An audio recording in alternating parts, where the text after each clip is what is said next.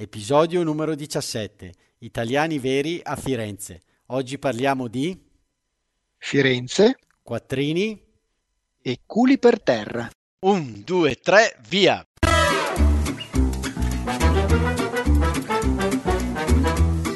Benvenuti all'Italiano Vero, il podcast che ti insegna a parlare come un vero italiano. In studio Massimo Detto Cubo, da Bergamo Paolo da Milano. Con noi in studio sempre ospiti mai visti e che non vedrete mai. Ma come che non vedremo mai? Eh, Paolo è un podcast Ah già! Ciao Max, Ciao Paolo, allora ti è piaciuta questa gita a Firenze che abbiamo fatto? Tantissimo, è stata molto veloce, ma abbiamo, siamo riusciti ad apprezzare ver- diversi punti di, di questa meravigliosa città. Eh, Molto bella. sì, molto bella. E a me è piaciuto molto quando la guida che dal museo poi ci ha accompagnato all'hotel ha detto che eh, l'italiano vero è nato a Firenze. E qui, Infatti abbiamo fatto un, un- bagno di italianità, insomma, anche sì, noi. allora. eh, come, come si può dire, abbiamo sciacquato i panni in Arno, abbiamo questo bel modo di dire, non so se è un modo di dire, comunque è una citazione eh, del nostro grandissimo scrittore Alessandro Manzoni. Ma penso che sia stata proprio una citazione del- o, o una parte, insomma, delle citazioni del, del nostro eh, sommo scrittore Manzoni, che appunto in occasione della, eh, della pubblicazione dei Promessi Sposi non era pienamente soddisfatto di quello che era il testo che aveva scritto. Allora, siccome voleva arrivare il più possibile vicino a quella che era una lingua parlata, aveva bisogno proprio di farsi un bagno di italianità e aveva individuato proprio a Firenze proprio il luogo principe dove le persone parlavano esattamente come lui voleva scrivere. Perfetto, sì, di quindi qui il vero italiano, poi veramente possiamo dirlo. Infatti io ricordo Paolo che la mia maestra, che era toscana, la mia maestra delle sì, elementari, diceva "Il- l'italiano è nato in Toscana e mi ricordo che lei diceva non dovremmo dire gioco, ma giuoco, che, se- che sembra essere appunto la parola eh, originaria, appunto, eh, nata in Toscana. Ma infatti questo giuoco rimane nel nome della nostra federazione calcistica che si chiama Federazione Giuoco Calcio, quindi famosa chi, chi segue di calcio appunto avremo de- Certo. sicuramente abbiamo tanti ascoltatori brasiliani che, che- che saranno sicuramente appassionati di questo sport. E a proposito, eh, volevo fare dei saluti prima di iniziare la puntata. Volevo sa- ah, che s- cosa, a chi, vole- chi volevi salutare? allora, volevo salutare. Allora, abbiamo tre i primi nostri Patreon, patron, Mamma mia. quindi abbiamo dato la possibilità di sostenerci con una donazione simbolica di un euro al mese. E Juanita dalla California è stata la prima. Ho avuto Ciao, anche, eh, ciao Anita, grazie tantissime. Ho avuto anche la possibilità di scambiare qualche mail e mi ha fatto molto piacere che l'ha colpita la mia frase del, del libro Le vostre zone erronee, quella che dicevo che appunto ha dato un po' il là al podcast, no? Dice di fare le cose per Certo. il piacere di farlo, non, non pensare di eh, riuscire a farle bene o male, farle eh, per il puro piacere. È quello che abbiamo fatto noi, devo dire che, che ci siamo lanciati in questa avventura che tutto Sì, sì, ci sommato... siamo lanciati dalla, dalla finestra, ci siamo lanciati, ecco. Eh, però non siamo ancora atterrati, siamo ancora in volo, questo è il bello. Sì, sì, sì, sì, sì. Poi abbiamo anche Flavia, e anche lei, nostra patron, ci ascolta addirittura da Abu Dhabi. Le è piaciuto l'episodio, mi diceva, di Roma, eh, Italiani veri a Roma. Ci ha chiesto di parlare un po' di più di arte e cultura italiana. E le ho detto che anche se appunto noi siamo un po' più sulle parole, sulla comunicazione, essendo in Italia, eh, questo episodio lo dimostra, è difficile non parlare appunto di arte e cultura.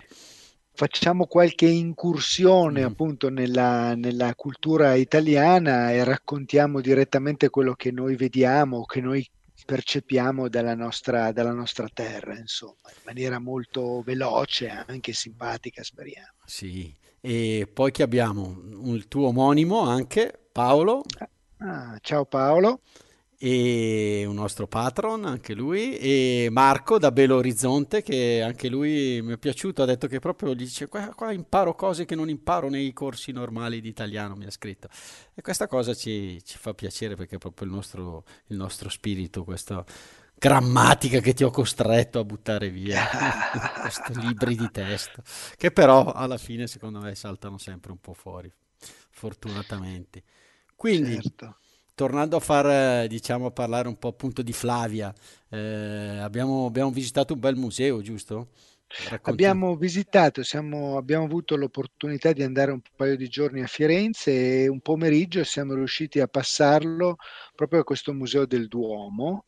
Questo museo del Duomo che è un museo che è stato recentemente aperto qualche anno fa e ehm, proprio di fronte al, al, Duomo, proprio in una zona centralissima, se vogliamo, di, di, di Firenze.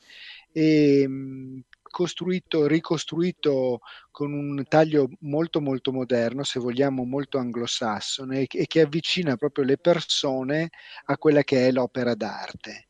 E quindi ci ha fatto proprio apprezzare da vicino eh, tutte quelle che sono le cose più belle che il Duomo di Firenze raccoglie in sé, eh, a partire dalle statue che sono proprio, eh, le puoi quasi toccare, e fino ad arrivare a quelle che sono le, le tre porte le cui riproduzioni sono fuori uh-huh. e in cui invece gli originali sono riportati, riportati dentro. Sì, eh, infatti... E poi proprio vederle proprio vicino, quasi, quasi ammirarle, toccarle con la vista. Ecco. Eh sì, sono le porte del battistero, mi sarei aspettato appunto che le originali fossero all'esterno, invece quelle originali ci diceva la la guida appunto che erano delle copie. Ne abbiamo viste due, la terza era coperta, l'avrebbero scoperta questa settimana. E, esatto. E quindi poi abbiamo visto, mi ricordo che poi camminando appunto lei ci ha fatto notare all'esterno che appunto quelle del battistero erano, erano copie e quelle che avevamo visto all'interno erano appunto quelle vere, quindi un motivo in più diciamo per, per entrare in un museo. Poi c'era, cosa c'era ancora di, Un'altra cosa che era molto davvero quasi se vogliamo anche quasi un po' inquietante era questa riproduzione della Maddalena, eh, della Maria Maddalena, che era una Maddalena penitente, che era una, appunto una statua lignea eh, fatta da Donatello e che ha un'espressione davvero molto triste, se vogliamo, è una rappresentazione di una Maddalena non nella sua bellezza eh, giovanile, ma proprio nella sua vecchiaia, quasi eh, che stenta nel, nel, nel è, è riprodotta in maniera quasi che cammina ed ha uno sguardo davvero molto triste e molto invecchiato, ecco, non c'è proprio la bellezza, la ricerca della bellezza della donna, ma proprio la riproduzione di questa, eh, di questa eh, persona qua che ha sofferto proprio sì. per la mancanza, per l'uccisione di Gesù, insomma, e, infatti... che si è rinchiusa. Cosa, cosa, era successo? Non mi ricordo più. Era stata, si era praticamente, eh, aveva fatto la vita da eremita, ecco, mangiava esatto. proprio poco e niente. Insomma. Esatto, che diceva appunto questo contrasto che solitamente Donatello ce la raffigura con colori. Adesso non vorrei entrare nell'arte che non è il mio campo, però di solito siamo abituati a vederla con colori molto più vivaci. Qui invece questa scultura appunto lignea, quindi di legno, sta a indicare di legno, lignea e appunto, la, eh, appunto togliendo questi colori la rendeva molto più, eh, appunto più, più triste e penitente direi. Eh, soprattutto molto vera e molto vecchia proprio, era proprio una riproduzione di una persona invecchiata e sofferente proprio. Eh sì. E quindi niente, c'erano veramente questo museo valeva la pena, c'erano appunto anche eh, i calchi, non, non, i calchi, sì, eh, quelli che aveva usato poi il Brunelleschi per fare la cupola e quindi... Certo, eh, c'erano delle produzioni proprio, esatto. no? Con, attraverso le quali era stata costruita questa cupola. Peraltro, mm-hmm. Massimo, abbiamo avuto anche l'opportunità di andarla a visitare il giorno successivo, che è la foto salendo sì. scalino, scalino su scalino. 463 so scalini. Pensa, 463 scaline per salire, fortunatamente non c'è l'ascensore, ma c'è un po' da faticare, Eh, da conquistare la bellezza di, poi di questa visione di Firenze a tutto tondo. che è ecco. poi l'immagine di copertina del nostro episodio.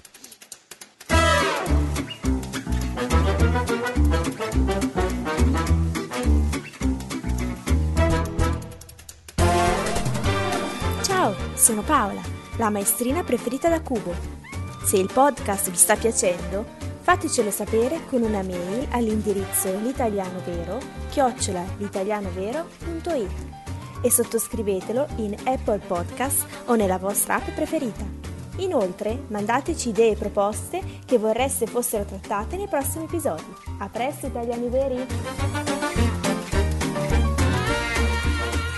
E, e quindi niente, quindi direi eh, dopo questo passaggio artistico di andare un po' sui nostri, diciamo, modi di dire che affondano eh, nella, appunto, nella, nella città di Firenze. E Beh, uno, la- la- uno l'abbiamo appena detto che è appunto sciacquare i panni, in no? Sciacquare i panni in Arno, Ecco, che qui, vuol dire ripulire un po' la lingua da quelle che sono le impurezze per cercare di restituirla appunto ripulita e essenziale. quindi se dovessi esprimermi mente- male, tu potresti dirmi, Massimo, avresti bisogno di sciacquare i panni in Arno, quindi l'inter... in- Per esempio, per esempio, oppure potremmo anche dire che eh, coloro che ci ascoltano, no? Eh, per esempio, se volessero eh, da un certo punto di vista rinfrescare, migliorare. rinfrescare, migliorare eh, come vocabolario quello che è la propria lingua, se ci ascoltano probabilmente farebbero un, un risciacquo della loro lingua nel nostro, nella nelle nostre acque. Esatto. Sì, diciamo che l'italiano vero non lo usa molto frequentemente, però proprio perché arriva da Manzoni, che è il nostro, diciamo, eh, scrittore più famoso, quello appunto da cui deriva la lingua italiana, occorre saperlo, ecco, il significato di questa, di questa appunto sua frase. E quindi un'altra poi qual è, Ma ce n'è un'altra eh, carinissima che è non avere il becco di un quattrino. Ah, molto Ti, bello. ti ricordi che cosa voleva dire Max? Sì, e Non questo è uno dei modi becco? di dire che abbiamo, secondo me meriterebbero una puntata di dire che, che siamo senza soldi, no? Eh, e Esatto. quindi mh, appunto c'è questa, questa espressione fiorentina dove appunto becco è un, di solito il becco è cos'è, la, la- la bocca degli uccelli, diciamo così, ma in questo caso Sì. viene usato come rafforzativo che appunto indica la scarsa quantità, quindi avere una scarsa quantità di soldi. E quindi in questo caso appunto usiamo il quattrino, Paolo, spiegami tu. E invece il quattrino era una moneta, una moneta in rame, quindi se vogliamo il metallo meno prezioso eh, rispetto all'argento, soprattutto allo- all'oro, eh, che durante il Granducato di Toscana veniva eh, utilizzato e aveva un valore di 4 piccioli, eh, cioè di 4 piccoli denari. Ah, ok. Quindi era la cosa più, se vogliamo, la cosa più modesta, ecco, per quanto riguarda le monete. Ah, ok, quindi è perfetto, quindi eh, da lì appunto quattrino perché valeva 4 piccioli, come dici tu, come hai detto tu. Quindi non avere il becco di un quattrino appunto significa essere senza soldi. e sen- sì, proprio vuol dire proprio Al sì, verde potremmo dire, al verde, sì, espressione. sì, sì. Al che verde che forse questa... te la ricordi perché era al verde, si dice. Al verde penso per, la- per il colore del dollaro americano? No? io credo più che il colore del dollaro americano, no, mi viene in mente che le tasche, le Ah, tasche dei pantaloni una volta venivano fatte con una specie di stoffa che aveva la colorazione verde, quindi quando tu eri al verde è perché nelle tasche non avevi più niente, ah, no? bellissimo. Praticamente. Bellissimo. Qua la- E la- quindi, lasciamo, lasciamo a Michela, eh, la nostra blogger, di approfondirlo nel- appunto nella parte scritta dell'episodio. E poi infatti, ne abbiamo un'altra un po' più volgare, direi, che però eh vuol dire la sì. stessa cosa, giusto? Qual è? mh, mm, finire con il culo per terra. Ah, eh? Il culo è un, Proprio... è un, po', un termine un po' volgare per dire sedere, però eh, ma, magari ecco in una riunione di lavoro dire sono col culo per terra magari è meglio di no, però tra amici si può dire, diciamo.